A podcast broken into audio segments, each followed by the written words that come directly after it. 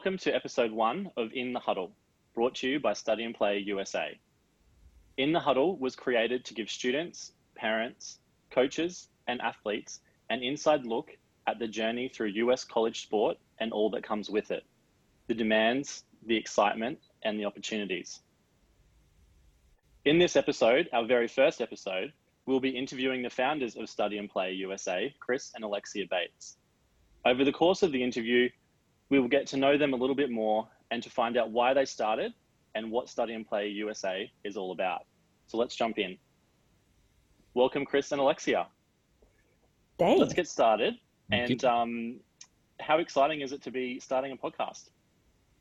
Really exciting. Look, it's um, it's something we've been wanting to do for for quite a while, and I think uh, the timing is really really good now. I think with everyone spending so much time online during during these the coronavirus situation, it, it's it's feels like the right timing. So we can reach a lot of people through podcasts and tell a lot of stories about people, and and I think through stories people get inspired that that maybe you know maybe they can go along this pathway and have the, the similar outcomes to to these people. So you know being able to provide information to families that can help them um, make a decision on whether this is the right pathway for them, and then celebrate some of the successes um, of, of, student athletes and and those that have finished college. I think that's all things that we've been wanting to do for a while. So um, podcast is a great opportunity to do that.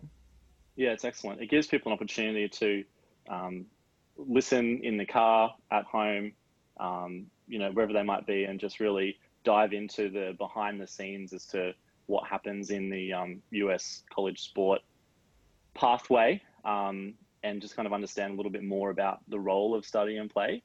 Um, so, if we wind the clock back, how did study and play start? Well, quite quite honestly, probably accidentally, really, or quite organically, in that um, you know my, my experience personally was uh, phenomenal. I, I, went to a place called Oklahoma State University. I was lucky enough to have a full scholarship to go play tennis there. Uh, and four years later, I'd, I'd traveled across, you know, a lot of America and uh, playing tennis with my with my newfound teammates from all around the world. And you know, I walked out of there with a business degree that was very uh, reputable, and um, came back to Australia and realised a lot of people really were very curious about that pathway and, and maybe, you know, how do we go about doing it? So started helping some people, um, you know, a couple of hours here and there. And then very quickly, 30, 40 hours a week of my time I was giving to, to help people get on the right track. So it just became an, an accidental uh, start, but um, it, it's something that, you know, we're very, very proud of and, and something that um, motivates us, you know, daily, you know, ever since then. That's uh, about 15, 16 years ago now. Yeah. Um, and Lex, how did you become involved? Well, it, it really came down to the fact that, you know, we were so busy helping so many people. And like Chris said, it was really, um, it was organic in that, you know, we both had other jobs. Uh, you know, Chris was a teacher. Um, and you know loved that job and and I had a you know I had a job that I had been in for 10 years and to be honest we got to a point where we were you know so busy um, outside of that helping you know families and and athletes with the US college pathway that um, there was really no choice to be honest and we were so passionate about it. it it really we really had no no choice but to um, you know, go go into it with everything. To be honest, so that's that is how it started by just sheer busyness, um, and our love for it really surpassed, you know, our other roles. Yeah, and Chris, um, you mentioned before that you know you did the U.S. college um, scholarship experience. Can you tell me a little bit about uh, what that was like for you? Yeah, well, it was a it was a in hindsight, the best four years of my life, really, in terms of growth and and um, development for me as a person. I Until think. he met me. Let's be clear. Obviously, obviously. Yeah, yeah, it's very pre-marriage, absolutely, but yeah. um, that must be must be made very clear. um, but uh, look, yeah, the four years for me really shaped me because I was able to uh, grow up, I guess, on the other side of the world whilst playing the sport I loved. Um, it helped me realize that I was a very good tennis player, but probably not quite good enough to, to go professionally, which I originally wanted to do. Um, it helped me realize I was actually a pretty good student after all, which I, I probably didn't view myself as a good student prior to college. Uh, America has a way of making, um, you know, helping people find, I guess, themselves and finding, you know, what they're good at. And for me, you know, my academic achievements over there probably, in the end, surpassed my tennis achievements in my eyes. But then again, it's the other. There was there were plenty of hurdles for me as well, and um, I was able to sort of overcome homesickness bouts and um, a surgery here and there, and all the things that happen for, for you know for a lot of athletes uh, whilst living away from home. So all those types of things held me in good stead. There was such amazing support for me over there. Uh, and look, it's it's getting close to 20 years ago since I finished, and um, I still call Oklahoma my second home, which which is probably tes- testament to uh, you know the positive experience that I had definitely. Well, how important is it to um, to end up at the right college? Uh, look, it's it's everything really because you know the whole idea of going to college and you know students will you know do their own research and they'll they'll they'll something will spark an interest in them whether it's watching ESPN or hearing through other people or looking at online videos YouTube about college and they'll start to picture themselves at different places um, but those places may not be the right fit for them. So um, if, it's got all the bells and whistles and it's beautifully located on a beautiful beach, it doesn't necessarily mean that the that the experience is going to be positive. It, um, there's a lot of factors that go into getting the right college. You know, the coach is really important. We we always stress that with our student athletes. Um, the student athlete themselves, their attitude is a, is a crucial part of it. You need to need to go into this process open minded and flexible and um, you know willing to willing to give things up. I mean, it, it, it, the perfect college doesn't exist in my opinion. There's always something about a college that would be better at. Uh, there are other colleges with uh, with yeah. uh, that tick the boxes better. Um, so it's about embracing the positives of your opportunity and, and, you know going for it. So yeah, lots of things involved in getting the right fit. Yeah. Um, Lex, can you um, dive in a little bit deeper about what the process is to actually find that right college? Well, it's, you know, when we talk to families, some, something that I like to explain it as is, is a huge jigsaw puzzle. And piece by piece, the picture becomes clearer. So the process, there's a lot of trust that's placed in us for the process, you know, with the process. And we don't take that on lightly. But um, you know, the process can start as early as year nine, you know, and there's things that can be done at that stage. Um, but it really comes down to a balance of athletics and academics, you know, having, keeping both. You know, in the US, you're, you're a student athlete and student comes first. And sometimes for Australian students, um, that balance can be difficult. Okay, so you know, starting the process in, you know, officially in year 11 to, to start working through everything and, and getting everything you need to talk, you know, be in front of coaches, um, you know, learning how to speak with coaches. And honestly, the longer that you can have um, in that part of the process, the more likely of your right fit outcome because it educates you. It educates you about what you like and what you don't like. You'll come into this with your own ideas but as you progress, you will be educated, whether it's by us, whether it's by coaches, um, you know, your coach here in Australia, all sorts of things. So for us, the process is in depth and we like it to be as long as possible, you know, to, to really work with our families. And I have to say that that's something that we love because that means we get to know the, you know, our study and play family so well by the end of this because we're working with them for so long. Um, and I have to say, you know, that's something that I absolutely love about what we do um, is those close relationships. Yeah, I think just to quickly expand on that, um, you know, the the better our relationships, the better it is for the the student really over there because the process, you know, they are going to get to know us very well and vice versa. So when they're in college, they've got a support network back here of people that have been there, done that. Um, I think that's a big thing, and I think that's comforting for parents as well to know. Yeah. Um, so if, if things do go wrong, which inevitably in life you're going to have your moments, um, whether it's in America or here or anywhere else, but um, you know whether it is homesickness, whether it's an injury, whether it's being dropped from the team for a week, or whether it's someone on the team bus really annoying you. Um, it can be minor things and be big things. When you're away from home, they can be amplified. So it's nice to have support network uh, back here. We we love that role um, probably more than any part of the process, Absolutely. to be honest. Yeah, because I imagine you're leaving all of your support networks here in Australia to travel into a you know a new country um, without mostly without your friends and and those people that have supported you so far. So I imagine it would be a very daunting process to go through. Um, Chris, what was your experience about leaving Australia? Um, yeah, well, I didn't want to. Basically, I mean, I, have got a I'm youngest of four boys, uh, very very close, tight family. I had travelled a lot as a as a tennis player prior to that, but it was always fleeting trips, and it was always never too far from, you know, a dose of home. So the idea of going for four years was initially really daunting for me.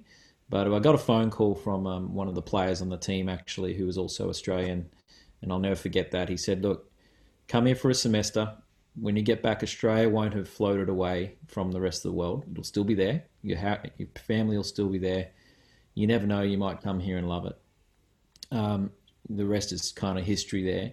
Um, obviously stayed for four years, but multiple trips back in between, and and that's you know that that made it a little easier too. It, it, every semester is just over three and a half months of your life, and with breaks in between and opportunities to come home and see family. So um, yeah, I, I, found it hard. There was times, interestingly, the homesickness for me set in as I neared my trip home, not mm-hmm. not, not when I arrived in America. It was always the closer I got to arriving home, it seemed to um, seemed to make myself more homesick. And something you know that we see a lot in our student athletes is that they form friendships very quickly.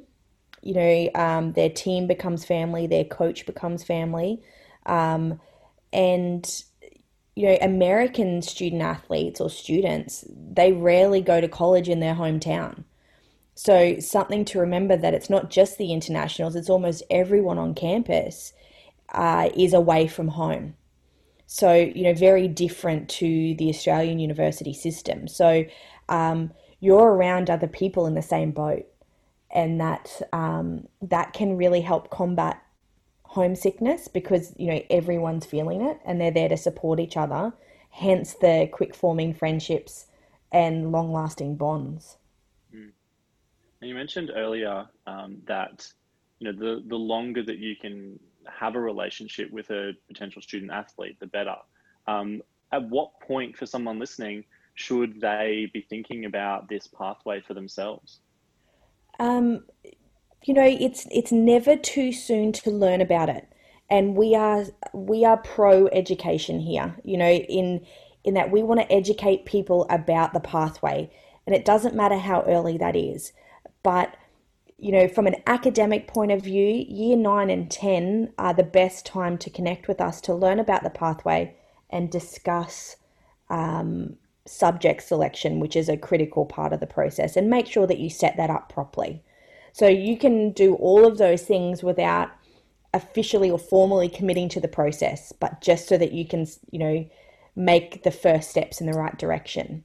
Um, to really start the process and to maximize opportunities, um, our ideal time is the beginning of year 11. Um, and there's a to start the process that is there's and there's a lot of reasons but um, you know, the main ones is that year 11 and 12 here in Australia is really full on. Um, it's far more full on for an Australian high school student than, than a US high school student. So, um, to be able to have two years to work through that process, um, you know, it allows um, time to maximize opportunity to speak with as many coaches as possible to help find that right fit and to be educated about the process. But it also allows the student to really enjoy what they have going on here in Australia as well. There's a lot of milestones that happen in those years. Okay, whether it's semi-formals, formals, um, graduation, um, you know, all sorts of things. Um, and it's really important to enjoy this process yeah. as much as well as get the most out of it. So yeah, ideally, you know, starting in the beginning of year eleven is is the best time. You know, year twelve is not certainly not too late at all. It just means that we're you know having to condense things a little bit. Yeah, um, and like at the moment, obviously everybody knows the big sports in terms of college sport. Um, what what are some of the emerging sports at the moment? Um, look, one of the ones we've seen massive growth in in the last you know, four or five years as rugby um, on, on both the men's and women's side. Um, you know, so for example, you know, those listening, you might have uh, you know seen the success of the the American um, sevens teams on both the women's and men's side. They put a lot of money into that. When Americans put money into sport, they invariably do well because they do have an amazing population of good athletes and, and, and raw athletes. But I suppose for Australians playing rugby, um, the opportunities over there really increased because, you know, even though they do have such amazing athletes over there, um, we've got the nuances of the game that we've grown up with here that, that become really valuable to the coaches over there. So it's nice to have an Aussie on the team who can play that role of being almost like a you know an assistant coach on the field whilst developing their own game. Um, so rug, rugby's a big one. Look, that every every year generally there are emerging sports that that are considered. Um, you know, beach volleyball is a reasonably uh, recent one as well. Um, you know, believe it or not, ten pin bowling was uh, emerged a few years ago. Ten pin bowling is a scholarship sport. Um, yeah, so there's a whole range, um, but yeah, generally around about twenty five uh, sponsored or scholarship sports. Yeah and now obviously you're both uh, in Australia. Um, what what would a normal year look like? Um, you're obviously working with uh, US time zones, Australian, and I know for a fact that there's other countries that you work in. Like, how do you how do you both manage all of that? Uh, it's it's a balance. it's exciting. Um, for us, um, you know, there are a lot of early mornings and there are a lot of late nights, you know, with time zone differences. Um, but what we love is we have our day here in Australia and we wake up to everything that comes in from the US. And that's the best feeling, you know, seeing all of that coach communication come through overnight, opportunities for our student athletes, as well as updates from our student athletes in the US. Uh, so I think that's a pretty cool part of what we do is almost two days in one. Um, but yeah, it takes it takes a lot of a lot of management, a lot of time um, management, but also we have a tremendous team that work with us. So um, it is not just on our shoulders. It we have a, fabulous team who are equally as passionate about the pathway. They they've either either done it themselves, um, experienced it themselves. They're either former teachers, you know, or parents themselves, so that they ha- they're so passionate about um, this pathway. So we all really work together, um, you know, across all those different time zones and and all those different roles that we play. Mm. And Chris, did you ever imagine that this is where you would would be at the moment after? you know, starting with tennis and then being a teacher, um, and now study and play? Uh, no, I didn't think I'd be doing this. I, I, I, tell this story very, very often to, to students who um, get a little bit stressed about having to, you know, picking what they want to study at at um, at university. Um, and I think my my story, and there's so many other people like me, obviously, but you know, I, I was staring into the, you know, out the window, I guess, in year 10, dreaming of playing at Wimbledon and being a professional tennis player, name up in lights.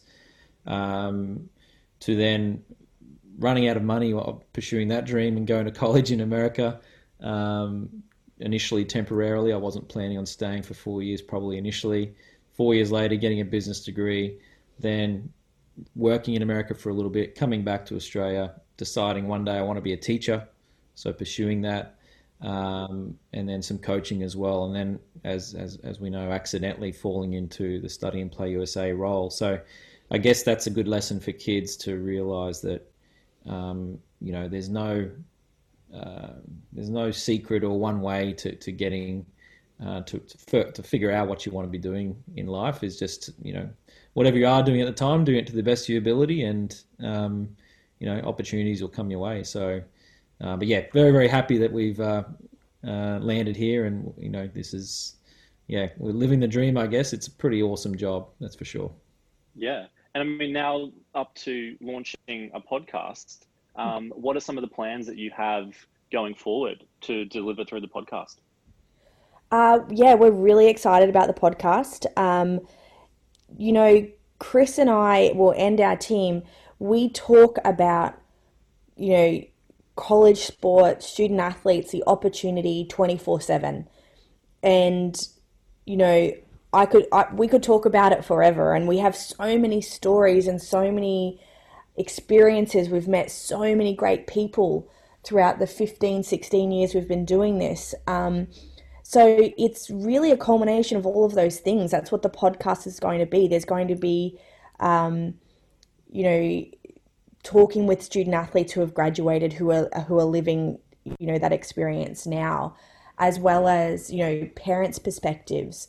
But not just that. There's going to be, you know, so many other, um, you know, interviews with different people who you know can help our student athletes um, as well as just, you know, Australian students who might be in year eight and, you know, thinking about this pathway and not necessarily, um, you know, got their heart set on it just yet, but there's so much that they can take out of it as well. Yeah, absolutely. I think it's, um, yeah, uh, this, this pathway is not about placing kids into college for us at all. That that's part of it, obviously, but it's what happens when they get there, and it's also the process to getting there. So this is just one big um, personal development, um, you know, journey really for these kids. And and the way we see it is, whenever we first meet them, and for some, you know, we met with a family with a, daughter in year seven this week. You know, if she ends up going to college, then and then finishing college, that's that's a ten year union between us and, and that family. And there's no reason why it need to needs to finish there either. Um, like we're very interested in the futures of these kids and, and where college leads as well. So we're going to try and um, bring the audience, you know, a lot of perspectives from, as Alexia said, parents and students themselves, former students, students on their way to college, um, people in America, so American coaches as well, and, and um, their perspectives on, on, you know, and, and, advice, I suppose, for families on how to best maximize this. So uh, and there's a few surprises coming as well. We think we're going to have a few special guests that that that, are, that people are going to want to get to meet. Yeah, that's very exciting. Well, I just want to thank you both for taking the time to to chat. Um, it was really good just to learn a little bit more about study and play in your own personal experiences. So, thank you very much. Thank Thanks. you. Pleasure.